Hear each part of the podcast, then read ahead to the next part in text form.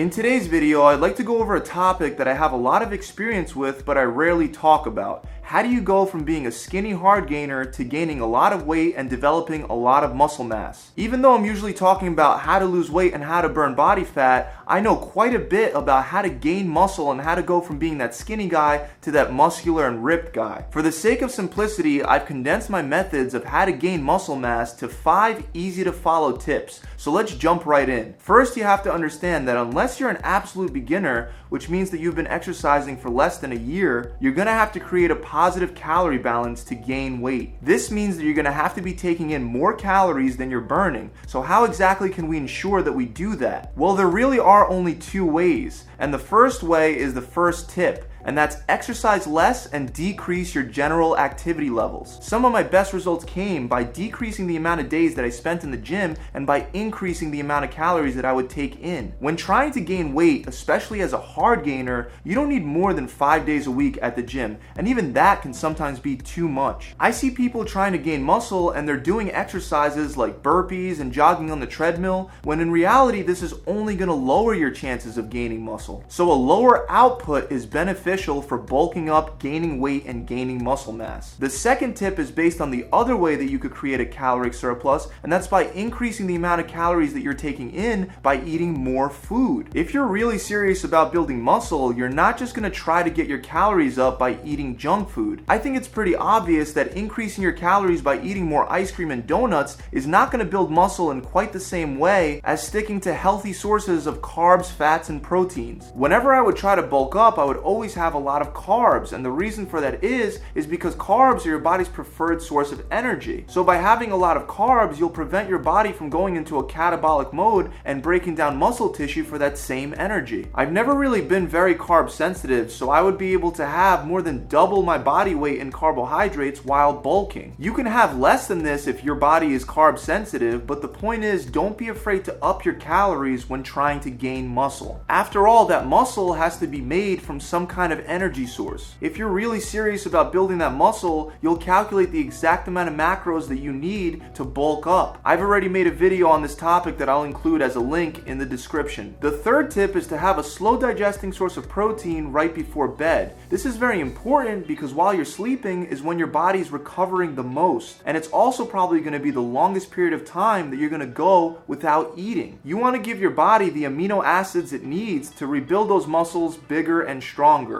A couple good examples of slow digesting sources of protein are cottage cheese, casein protein powder, steak, chicken, salmon, turkey, and nut butters. If you want to take this to the next level like I did, you can wake up in the middle of the night and have a protein shake ready to go to get some extra calories in and to keep your body in that anabolic state while you sleep. Tip number four is to make sure that you stick to compound exercises with free weights. By free weights, I mean barbells and dumbbells. The best exercises to build muscle mass are bench presses, squats, lunges, deadlifts, rows, overhead military presses, pull ups, lat pull downs, and other compound exercises. Obviously, for your arms, you're gonna have to isolate with exercises like lateral raises, bicep curls, and tricep extensions. But your compound lifts are gonna be the main exercises that help you build muscle. Something that I saw really good results with was starting off with a compound exercise like bench press and then immediately supersetting it with an isolation exercise like chest flies. I would shoot for 5 to 8 reps of heavy weight for my compound exercises, and then I would drop the weight and shoot for 20 reps for my isolation exercises.